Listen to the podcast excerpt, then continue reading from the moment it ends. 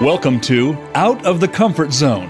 When you lead from a base of expertise, your confidence and credibility are derived from your knowledge. People follow you as a result. However, when you take a stretch assignment and span outside of your comfort zone, leading requires a different approach one of influence, inspiration, compromise, and courage. We are here to talk about how to take that next step and keep going.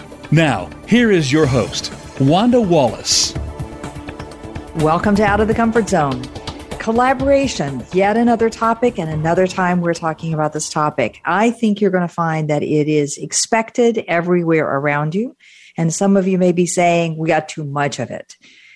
But real collaboration and the powerful teamwork requires partnership, something I'm certainly you know is true. The question is, how do you actually get the reality of that to happen in your organization? And that's what we want to talk about. What does it take to create a meaningful partnership, particularly within a team and with your manager? And then how are we most effectively creating partnerships that make a difference?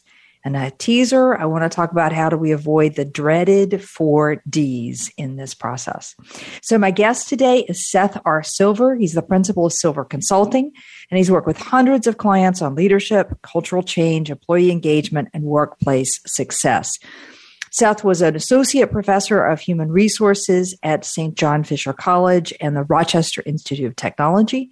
His co-author, Timothy Franz, excuse me, Franz, is an yeah. organizational psychologist also at and chair at the St. John Fisher College.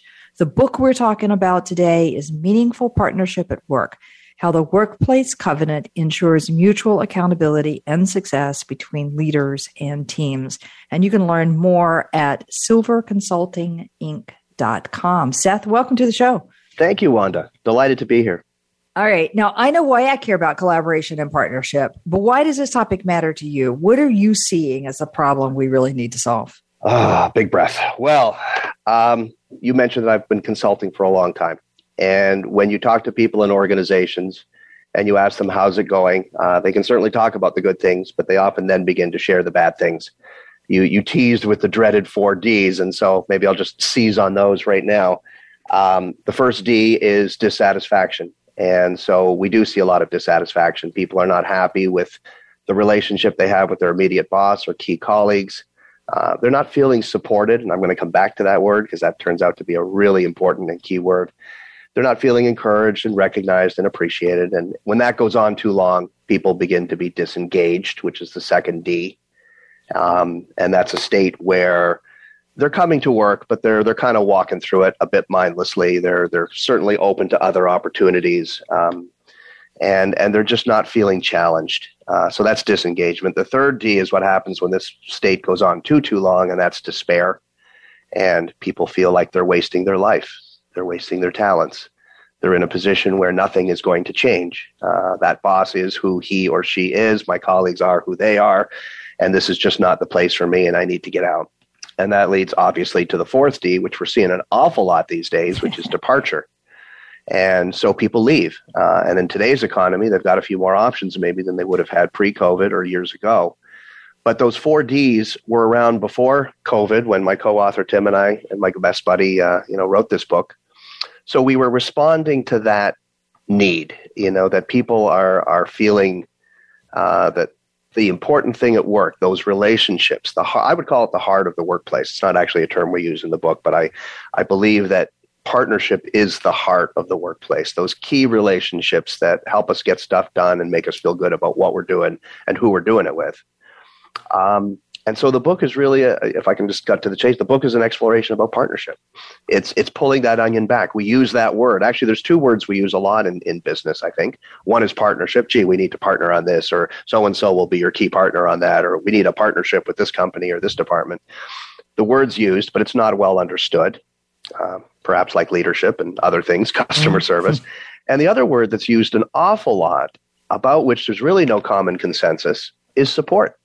Mm. You know, I left because my boss didn't support me. If you ask, you know, most people why they left a job voluntarily, oh, they'll go into the detail. They didn't feel appreciated. They couldn't feel any um, opportunity for upward mobility. They they weren't being challenged. It was getting repetitive. But ultimately, if you look at all those reasons, they weren't being supported. Right? They they didn't get those things, which to me are all aspects of support. Recognition is part of support. Appreciation is part of support. Opportunities to grow is part of support. Having the tools you need is part of support. Being listened to, being respected, being trusted. Those are aspects of support. Yeah, and we could go on. There's a whole lot that we could put in that um, support category. You know, it's interesting, Seth. I think there's a lot of words we use in business, and we all think we know what we're talking about. And we know the general territory, but we could, we're a long shot from being able to say, here's the behaviors you need to be doing to get that. One of my pet peeves on a regular basis, particularly when managers go to give feedback. That's another story. We'll leave that one for the moment. The dreaded four Ds dissatisfaction, that's the one we hear so much about. Your relationship with your boss isn't going well, or with your key colleagues, or with your peers. You don't feel supported. You're not encouraged. You're not what we might say as motivated. You didn't mm-hmm. use that word, but I will. Mm-hmm. That then leads to disengagement. And we're certainly seeing in the current environment that engagement survey results are down from last year. Right. So lots of people are feeling disengaged leading to despair, which says nothing's going to change here. Why am I staying? I'm wasting my time and effort. And, and finally, life. And life. And life. you know, it's not worth. I don't have a reason to get out of bed in the morning. That's any enthusiasm. I'm just dragging myself through the day. And finally, to departure because we've got lots of choices at the moment. So there must be something greener. According to PwC's recent global report, somewhere between around 60% of every employee workforce is actively looking for another job. Yeah. Yeah. Disengaged think, or actively disengaged. Yeah. I think it's at least that. And I, I, have seen some of those numbers that go, at least the numbers I saw went back to 2016, 2017. And it was usually, it was the 20, 60, 20. 20% were really disengaged. Yeah. Like if you asked them about their workplace, they would go on with the, you know, all the pejoratives about their, their boss, their organization. Uh, 60% kind of in that middle category, neither engaged nor disengaged. So it really depended on the day. Um, and then the 20% were actively engaged. And yeah. you know those those are the wonderful organizations that pay attention to their culture. And if i can just talk for two seconds about culture i think there are two kinds of culture in the world in an organization. There's culture by intent and culture by default. Mm-hmm. um, and culture by default is when we don't really care about it we don't think about it it just happens. And i'd say the airlines are a pretty good example of that. Um, they're not really focused or built around what's the experience that we want for our employees what's the experience we want for our customers those few organizations, I don't know what percent it would be, maybe 10% or fewer, um, have culture by intent, by design. And they've thought through what do we want for our employees? What do we want for our customers? Um, you know, I live in upstate New York and down the whole north side, east of the United States is the Wegmans Supermarket Corporation. And if you find one of their employees and you look at their business card on the back of it, it says employees first, customers second. I mean, what a statement. Employees first, customers second. Of course, they have the best customer service of any supermarket chain. They're the most successful supermarket chain, and they have rabidly loyal customers and employees.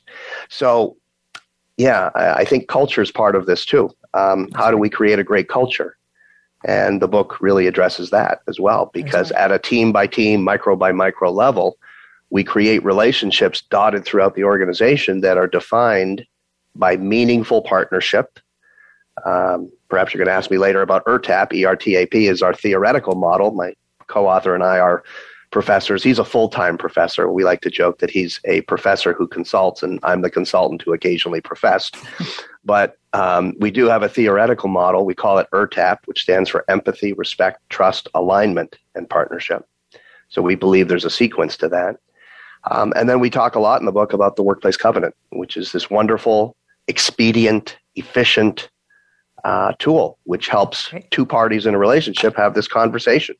Right. I know part of your whole your whole theme is is having great conversations, and yeah. how do you do that? Well, yeah. Workplace Covenant does that. I think, yeah, interesting idea. Um, and I agree with you. culture, I think probably 80 to 90% of companies have a culture by default. Would like to try to change it, but you got to be intentional about what you're trying to do and how you're doing it. All right. So, meaningful partnership. Um, so I would agree with you that partnership is everywhere. And I suspect we probably do okay on our partnership with clients and with customers. At least a lot of my clients seem to put a huge amount of emphasis on being sure that they have that strong partnership, particularly with their key clients and customers. But I think we fail to take those same skills and turn them inward on our teams. Now, so clearly the skill set is out there somewhere in the world, but why what where is this lacking? Why are we missing this so badly? It's an interesting dichotomy you raise, and it's one we talk about in our introduction chapter. Isn't it interesting that we care so much about the external relationships? You're right. We even, me- I mean, hotels measure it, uh, restaurant chains measure it, mm-hmm. uh, banks are starting to measure it. Uh, lots of organizations find ways to quantify the customer or client relationship and what's going well, what can be improved. And they appear to be sincere in their efforts to know how it's going and what to do different. But your point's well taken. Then we look within and you realize how important those internal relationships are to getting stuff done.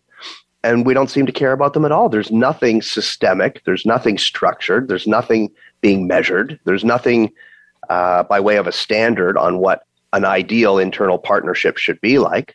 I mean, I'm sure somewhere at some bank HR department or customer service department, there's a model of what the ideal high net value bank customers relationship should be like with the bank and how many touch points there should be with that person and, you know, the response mm-hmm. time to emails and phone calls. You get my point.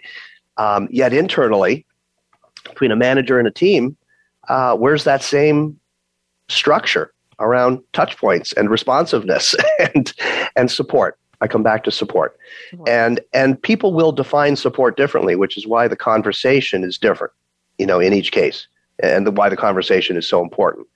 Because you can imagine a team and a manager in retail versus a team and a manager in an engineering environment. Mm-hmm. And they have the conversation of, which comes from this workplace covenant process, how do we support, you know, how do I support you, boss? And boss, how how do you want uh, you know, how how should you be supporting us?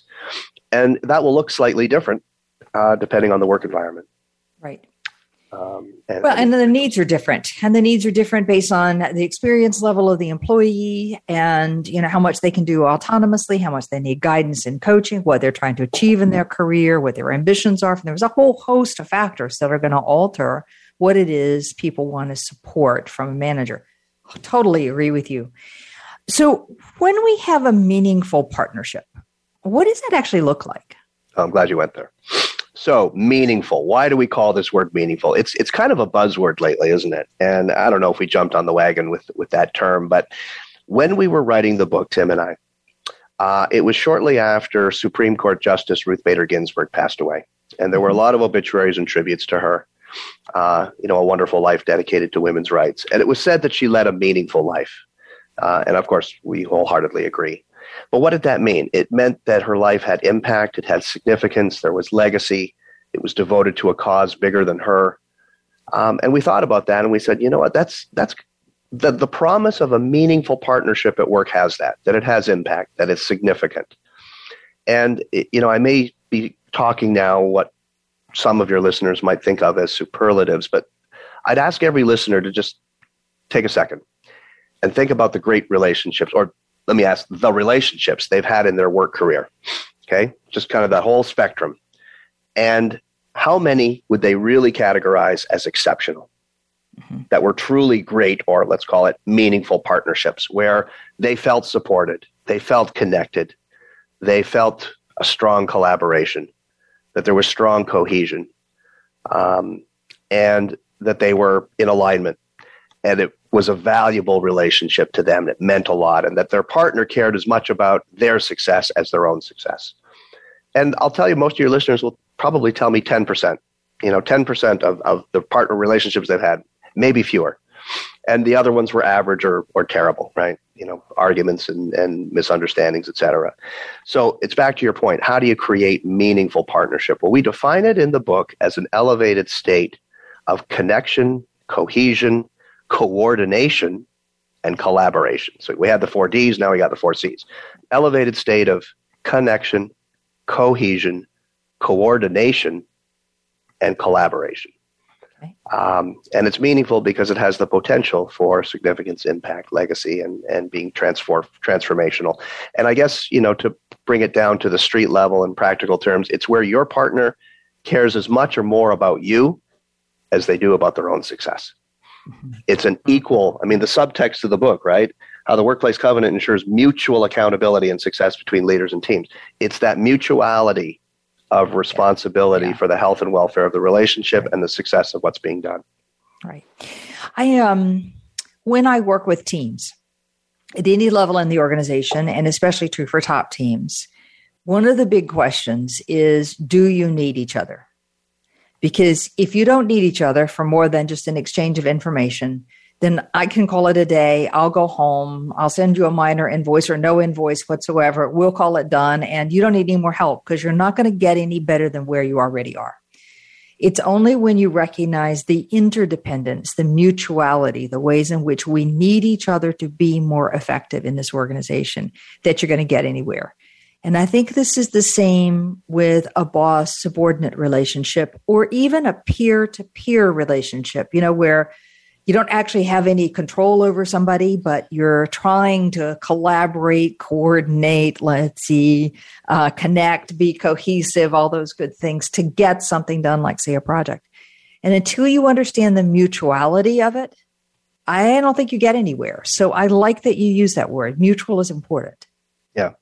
Well, it's interesting your your your examples there. I think, and again, since in the book, I think chapter one, there are certain engagements we have with others that do not require All right. partnership, much less meaningful. I mean, I can have a plumbing problem and call the plumber, and the plumber comes over, and you know, I'm happy to make social chit chat and offer the person coffee, and they do their thing, and I write the check, and that's that. Um, it's not an ongoing, interdependent sort of relationship. Um, and relatedly, the need for empathy, respect, trust, and alignment is not there, right? I mean, I don't really have to understand the plumber's problems. There's no requirement in that sense, and I don't mean to be disparaging of plumbers. God knows we need them, do. but but I don't really have to understand his world or her world, and they don't really need to understand mine or what's important. Um, they need to understand where the plumbing problem is, but beyond that, uh, respect, of course, owed respect. Uh, I think there's a difference between owed respect and earned respect. There's some research on that, by the way. Owed respect we give to anyone. Earned respect is based on long time engagements with someone and they've behaved their way into a level of respect. They've shown you skill. And so, depending on whether you know this plumber, there may be both earned respect as well as obvious owed respect.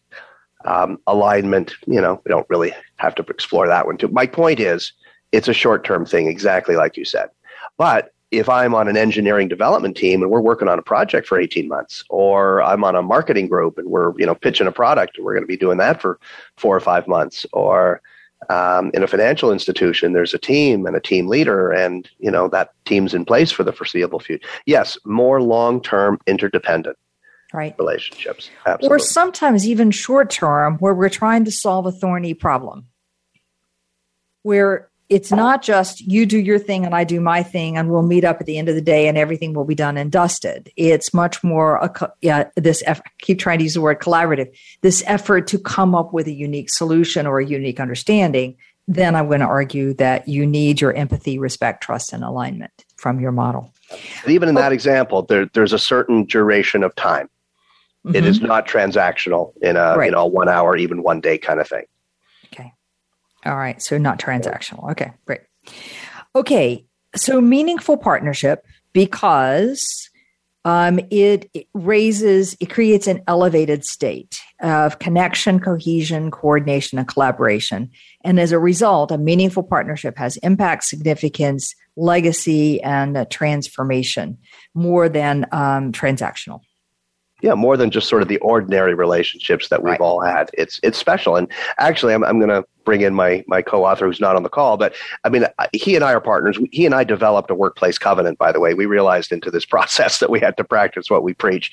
I mean, I think we've been sort of in tune with each other anyway. But at a certain point in the project, we sat down and said, okay, you know, we're doing articles, we're doing research, we're writing this book, and we're going to start to publicize it. Uh, we're doing consulting gigs together. So, you know, even though he's got his day job at the college and I've got my day job consulting, we were intersecting quite a bit. There was a lot of interdependence on various things by Mhm. choice.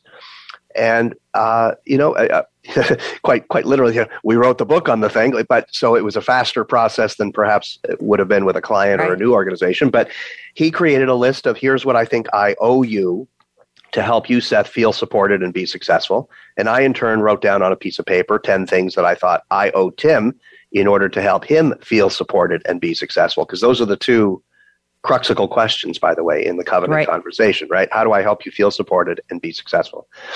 And uh, we presented it to each other and we explained why we did it and, and we kind of wordsmithed and massaged it. And I signed his and he signed mine. And, you know, voila, we both have our covenants. And it, you know what? It's been useful because, you know, over the last year and a half, there's been twists and turns with the book and the publishing and the consulting. Anyway, every work relationship will have twists and turns and will have ups and downs. Great.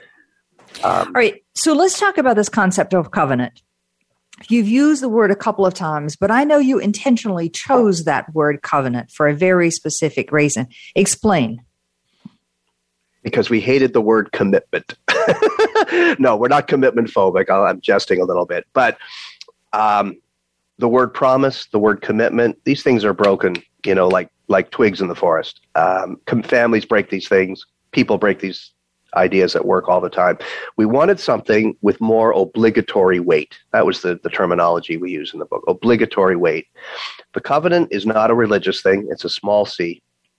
So it's got you know no spiritual dimensions or anything, not a blood oath or anything, but it is a it is a um, promise. It is a it is a uh, obligation um, that we take on with our personal integrity and our professional integrity. It's a matter of both personal and professional.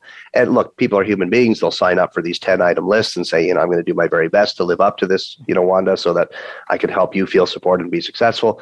I'm going to make mistakes.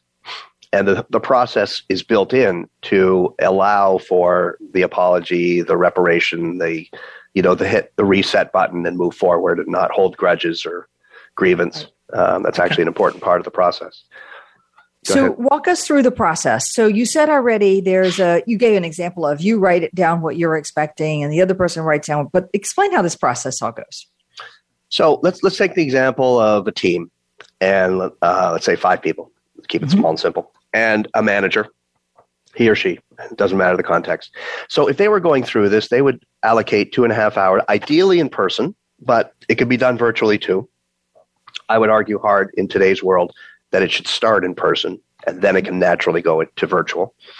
But what they do is the manager outlines here's what I believe I owe my team to help them feel supported and be successful. So I owe them coaching, I owe them resources, I owe them timely information, I owe them trusted empowerment, I owe them understanding of their personal lives, I owe them recognition when they do great work, I owe them opportunities to come together and you know be together as a team and you know communicate in person and that kind of stuff.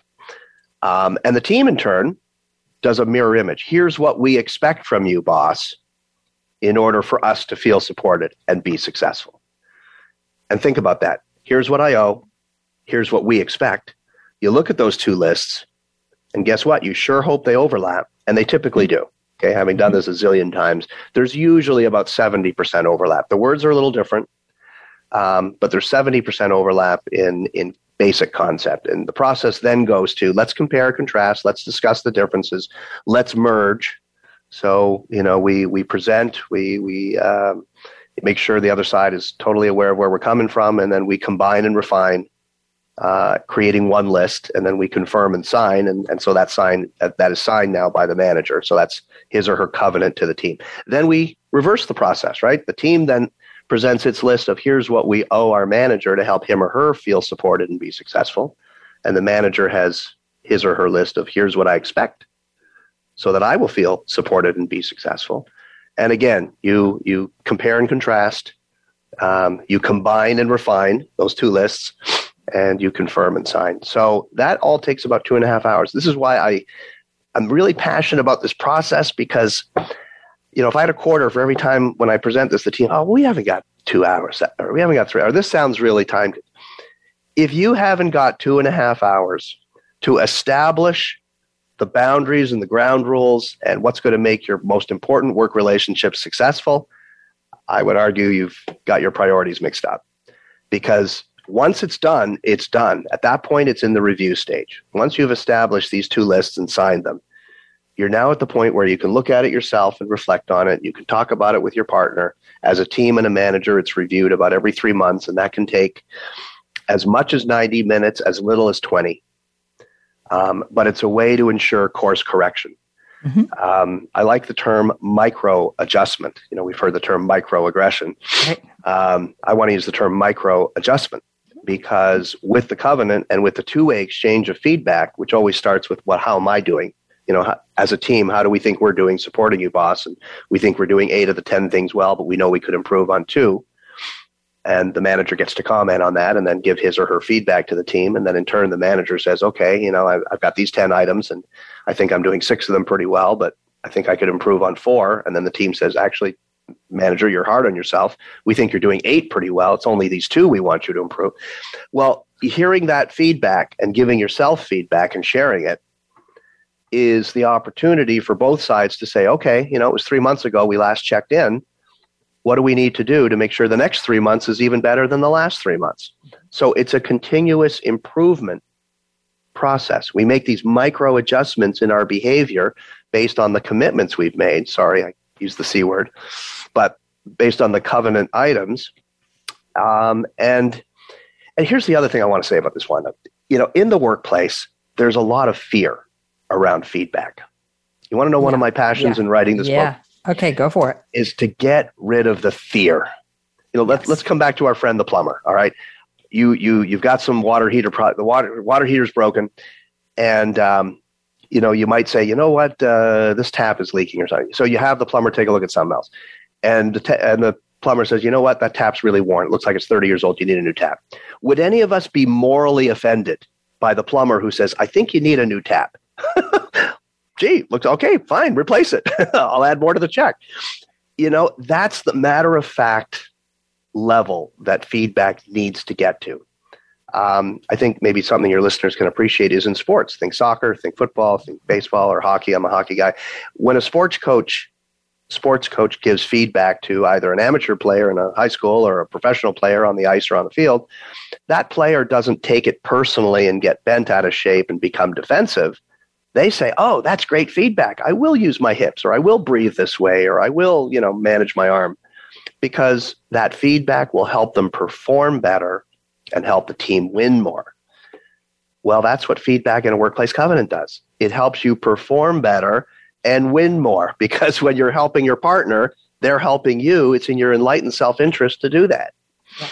So forgive me for waxing on, but I think, well, I think this is really, really important. But I believe, along with Kim Scott, largely persuaded by her, that if I don't think you care about me as a manager or as a peer, so we've lost the mutual component, we've lost the meaningful partnership component, then I'm not going to take your feedback positively. I'm going to see it as you're just attacking you're just trying to get even. You're just dismissing your own inadequacies. I'll interpret that in a host of ways that aren't getting where we need to go. But where you come back with your notion of the covenant is the acknowledgement that it's mutual, that it's interdependent, that it's meaningful, and it actually is. We need each other to get this job done. Partnership, in effect, at the end of the day. And in that context, feedback changes. So if you take your player coach, the player knows the coach wants to win as much as the player wants to win.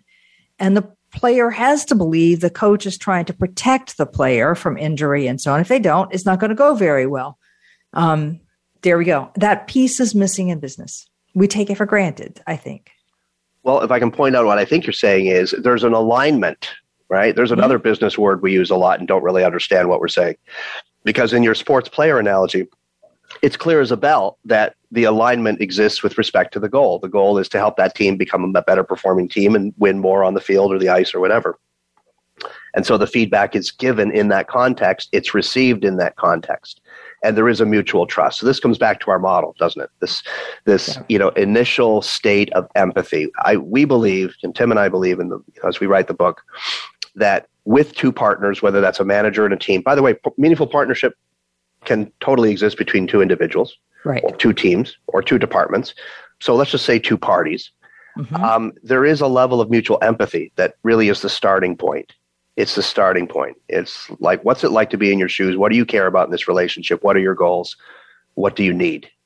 Um, and that's a good starting point because you know it's that old uh, Dale Carnegie phrase: "People don't care how much you know until they know how much you care." Yeah, it's so yeah. true, right? So, yeah um, the empathy thing allows you to really, for a moment, with the exchange of obligations and expectations and discussion of goals, get a sense of what the other side cares about.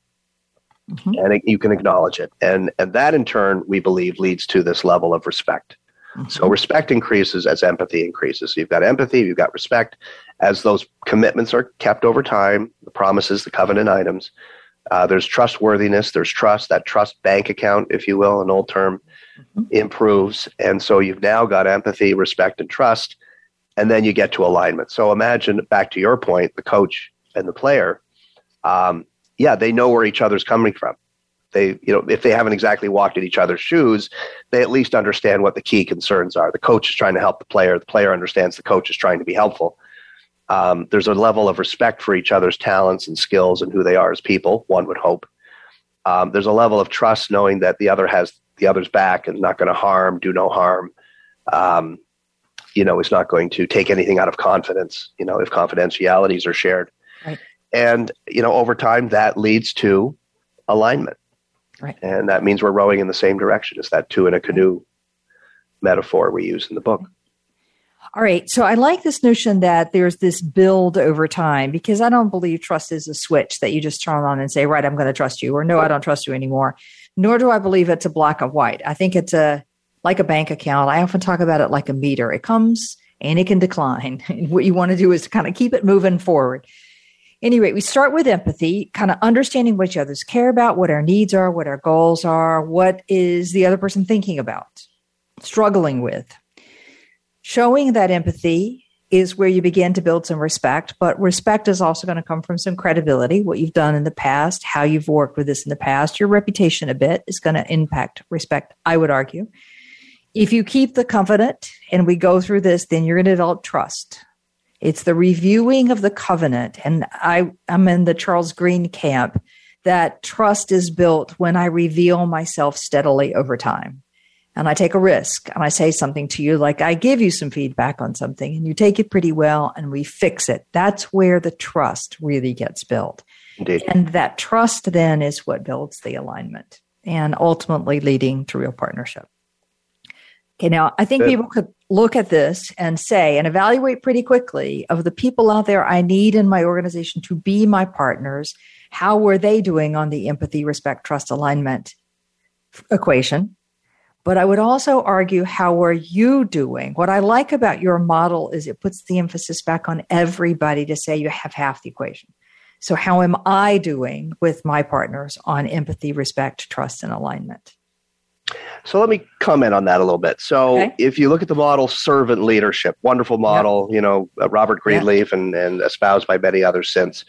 It's a wonderful model, but it basically says it's a one way street. The leader must be this selfless, mm-hmm. you know, incredibly kind, above it all individual who, who does everything for the sake of, of others um, and has no needs. And mm-hmm. I, I, don't buy it. I just think yeah. that's just not human, right? Yep. We all have needs. There, there is occasionally the ego stroke. We we all have our own dreams and goals with respect to organizations and our you know our very human needs. Call it Maslow, call it Herzberg, you know, whatever it is. It's it's the need for recognition and, and inclusion and appreciation. And I will say, just having done consulting, that one of the stories in the book, and something I've seen a fair amount of, is the manager who doesn't feel supported by his or her team. Mm-hmm. There are managers who feel abandoned. It's like, hey man, I'm I'm here at seven or eight, or at work at seven or eight on the computer, and I'm putting in my 15 hours and not checking out of the day until 10 o'clock. And you guys seem to be done after eight or nine hours and leaving me with all this stuff and getting the presentation ready for tomorrow morning. Um, how many managers feel you know abandoned and and just like their team yeah. doesn't have their back so it is very important that the team be an equal partner with respect to um, the health and welfare of the work relationship and the success of the thing being done. Great. And Great. and so that interdependence is is key. And you know we use the metaphor two in a canoe because you know if you've ever canoed and you're decent at it and the other person isn't you're just going to go in circles you're going to hit things. It's it's kind of humorous if not frustrating. Um, but when you've got another person in the canoe who knows what they're doing, and you're on the one side, they're on the other, and you're stroking at the same time, and you've got the same rhythm, and you're breathing in the same way, and you know where you're going, then it really is exhilarating. It's fun, and it's it's really cool, and and that's our metaphor for partnership: is two in a canoe. You know, two in a canoe. Align. All right. I like that. Yes, I think there will be a lot of managers listening who say they don't feel supported, sometimes because the team isn't working hard enough, but sometimes because the team doesn't recognize what they said in that other meeting with somebody else and how that comes back around in the manager in a negative way. There's all sorts of stuff that happens in this one. All right, Seth, this is a perfect place for us to at least take a pause okay. and um, take a break. So, my guest, today is Seth Silver. The book we're talking about is Meaningful Partnership at Work how the workplace covenant ensures mutual accountability and success between leaders and teams. I think the heart and soul of this one for me is this notion of the covenant to be explicit what I as a manager owe the team and what the team owes me as a manager so that both of us, both the team and the manager, can be successful and feel supported. That sets up the basis for doing some pretty consistent regular feedback review, process improvement, adjustment sometimes on the covenant so that we're all building towards this lovely alignment and partnership that we've been talking about. So when we come back, I want to talk about grudges. We'll be Let's right talk back. about grudges.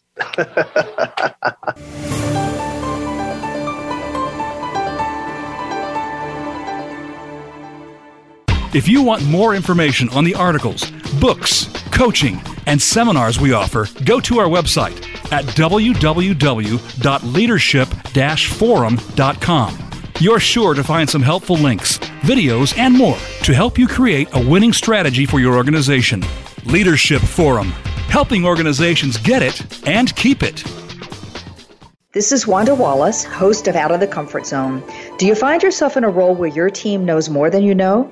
Are you struggling to see how you now add value? For years, I've coached leaders who have moved beyond the comfort zone of their expertise and have developed a methodology to help them make the leap and go on to do more. All of those tips are now packed into my new book, You Can't Know It All. Visit our website at leadership forum.com or tune in to Out of the Comfort Zone for more insight. If you want more information on the articles, books, coaching, and seminars we offer, go to our website at www.leadershipforuminc.com. You're sure to find some helpful links, videos, and more to help you create a winning strategy for your organization. Leadership Forum Inc., helping organizations get it and keep it. Hi, I'm Wanda Wallace, host of Out of the Comfort Zone. We have some amazing guests with some incredibly good ideas about how to take your leadership to the next level.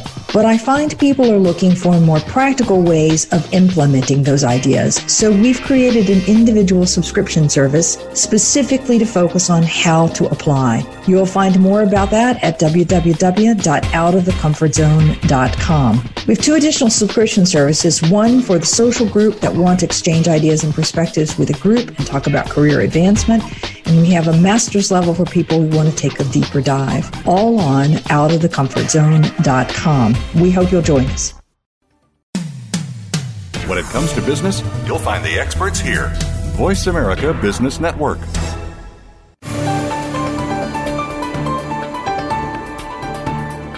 You are listening to Out of the Comfort Zone. To reach Dr. Wanda Wallace or her guest, call into the program at 1 866 472 5790. Again, that's 1 866 472 5790. You may also send an email to wanda.wallace at leadership forum.com.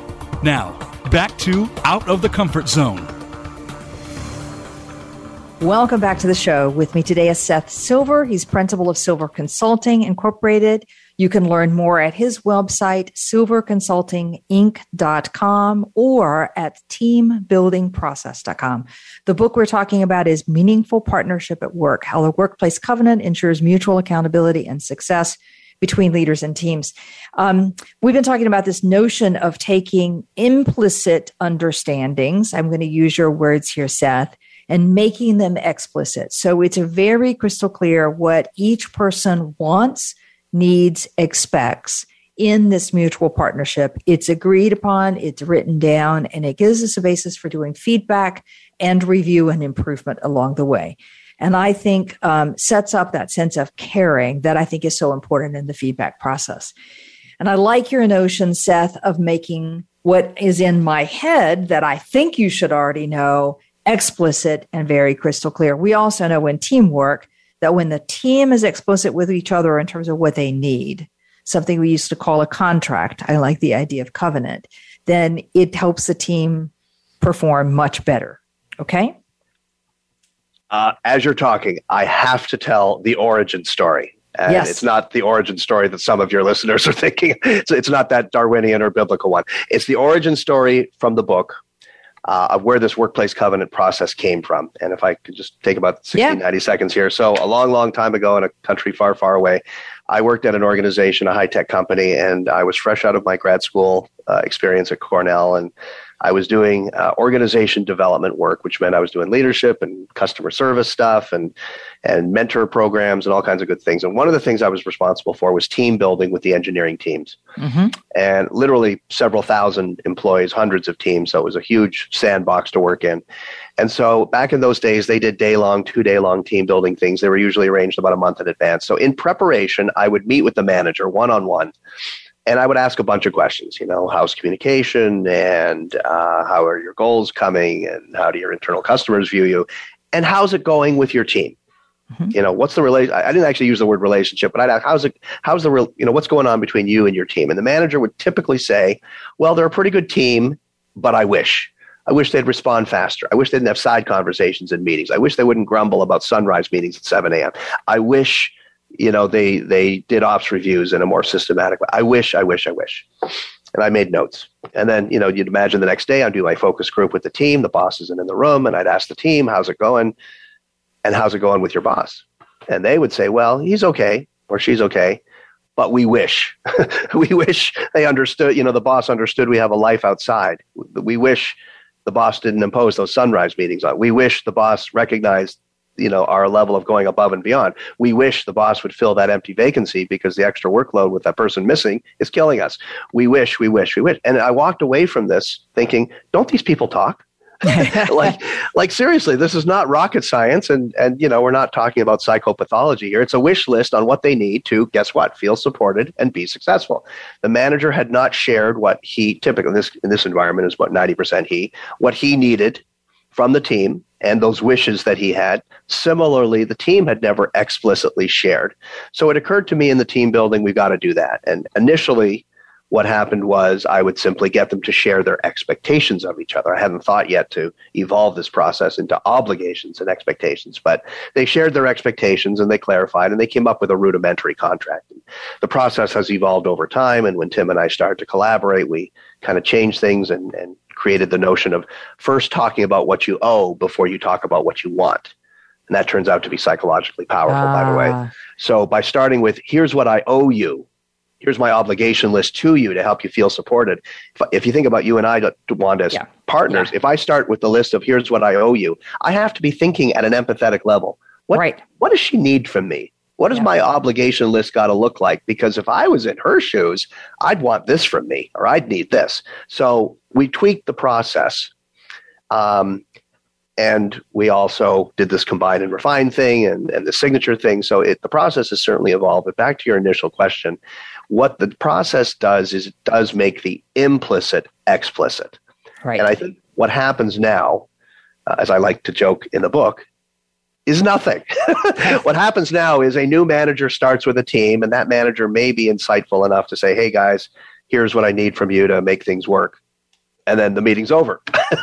There's never the second question of what do you need from me to make things work? Or let's write this stuff down. Um, or, you know, let's get a little bit more granular in, in, in this wish list. So um, back to my earlier point, there are no standards for what a good manager team relationship should look like. And so we pitched this in the book is something you'd want every team to go through in the first 60 days.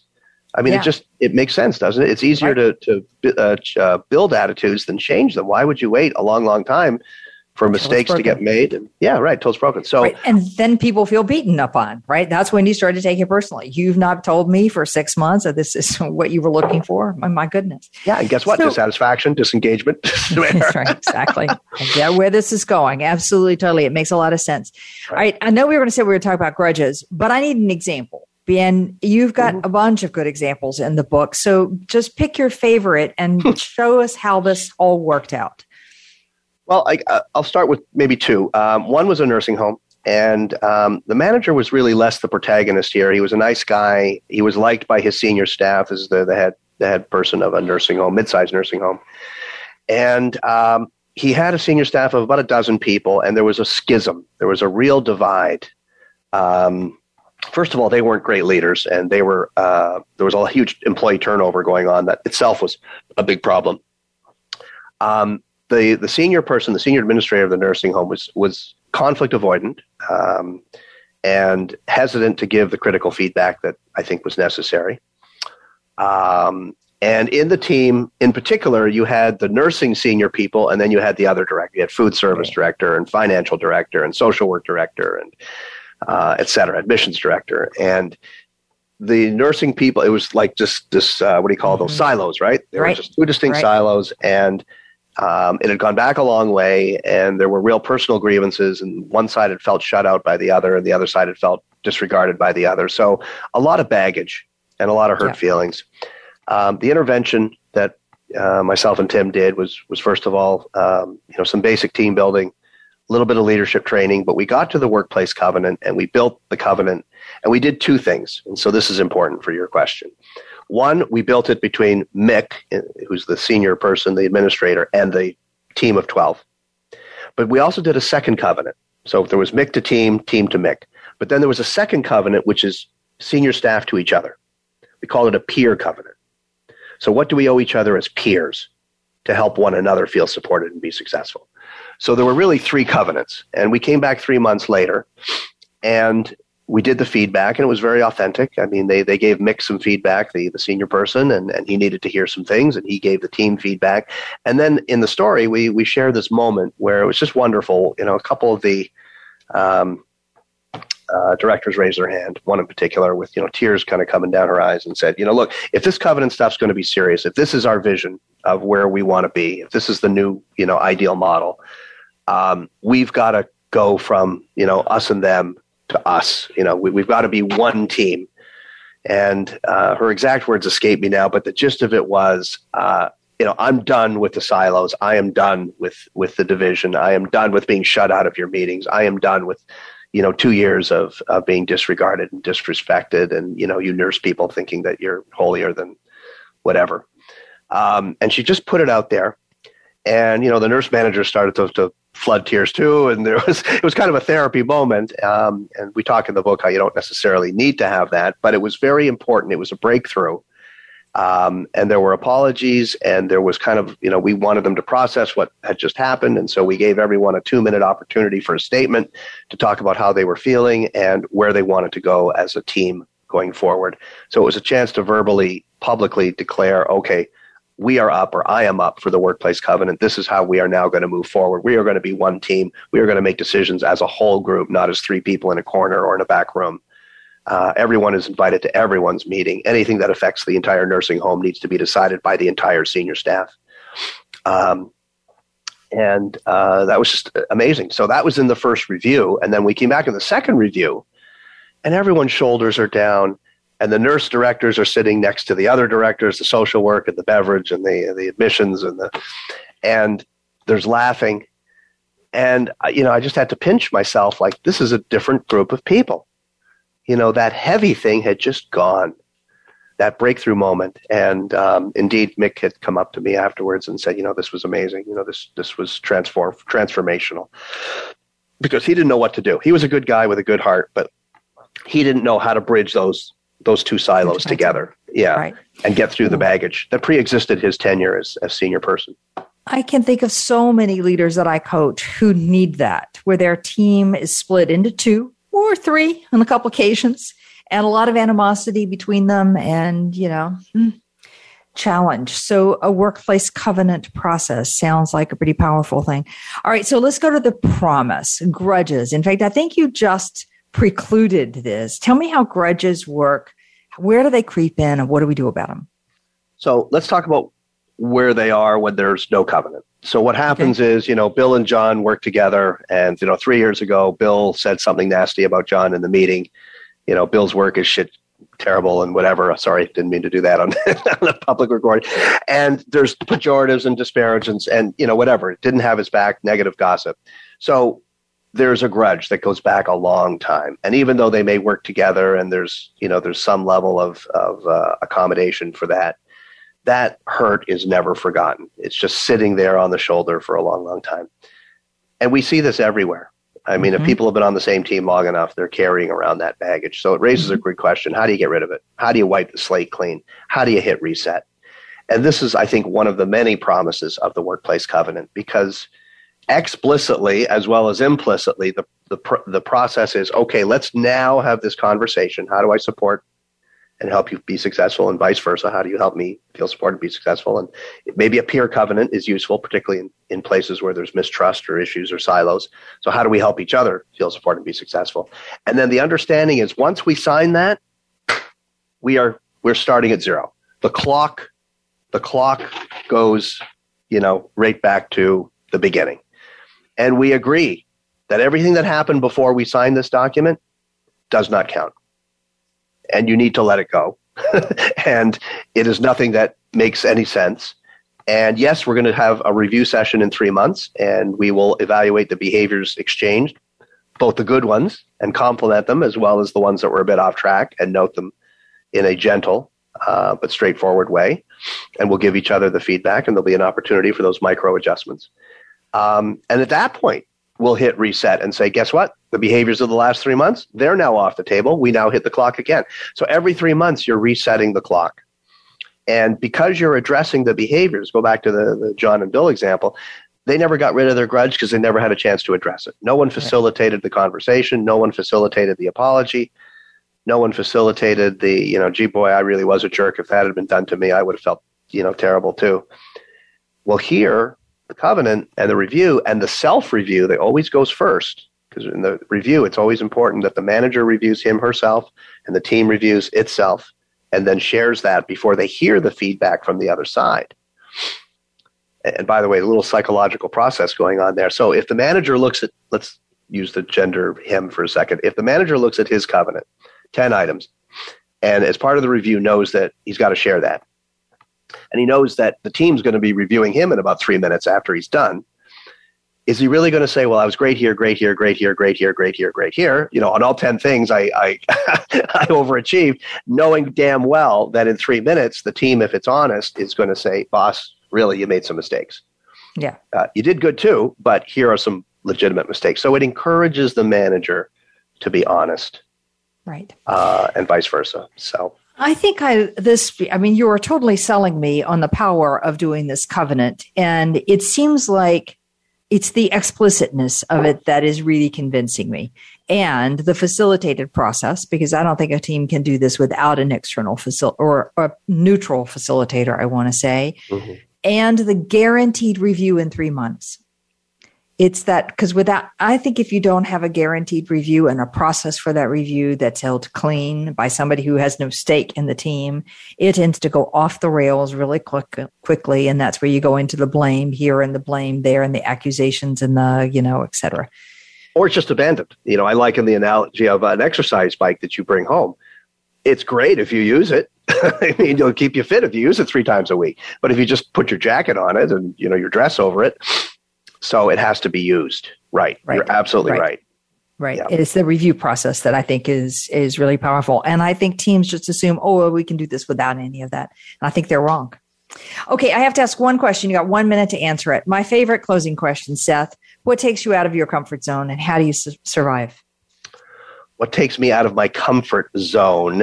Uh, wow that is really uh, that questions like that take me out of my comfort zone. I I think at work um, when consulting, um, it is perhaps some of the newer notions of you know the what do called diversity, inclusion, equity. I, I'm just getting up to speed to really embrace and understand those more. Uh, I'm, I'm, a bit more literal. You know, I, I, grew up with Star Trek, and to me, the, the Vulcan approach to the workplace kind of works for me, even though I'm more of a Captain Kirk fan. Um, so there, there, there's certain things in the in the modern place that that, uh, on the other hand, um, that's good. You're good. That's good. That's, That's good. good. We'll okay. leave it at that because I'm going to be out of time in any okay. moment here. I don't know. I think it's I think it's helpful to admit that all of us have our comfort zone moment. So I appreciate that, Seth. Thank you very much. Okay. So my guest today is Seth Silver. The book that we're talking about, Meaningful Partnership at Work. How the Workplace Covenant ensures mutual accountability and success between leaders and teams or between peers and peers, I should add.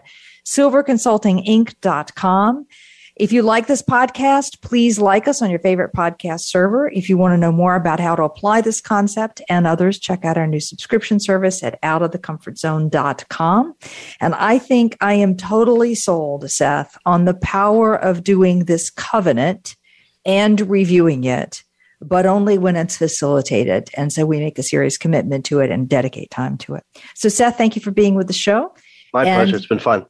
Join us next week for more on how to get out of your comfort zone. Thank you for joining us today. Tune in for another edition next week with Dr. Wanda Wallace on the Voice America Business Channel. Reach outside your comfort zone this week.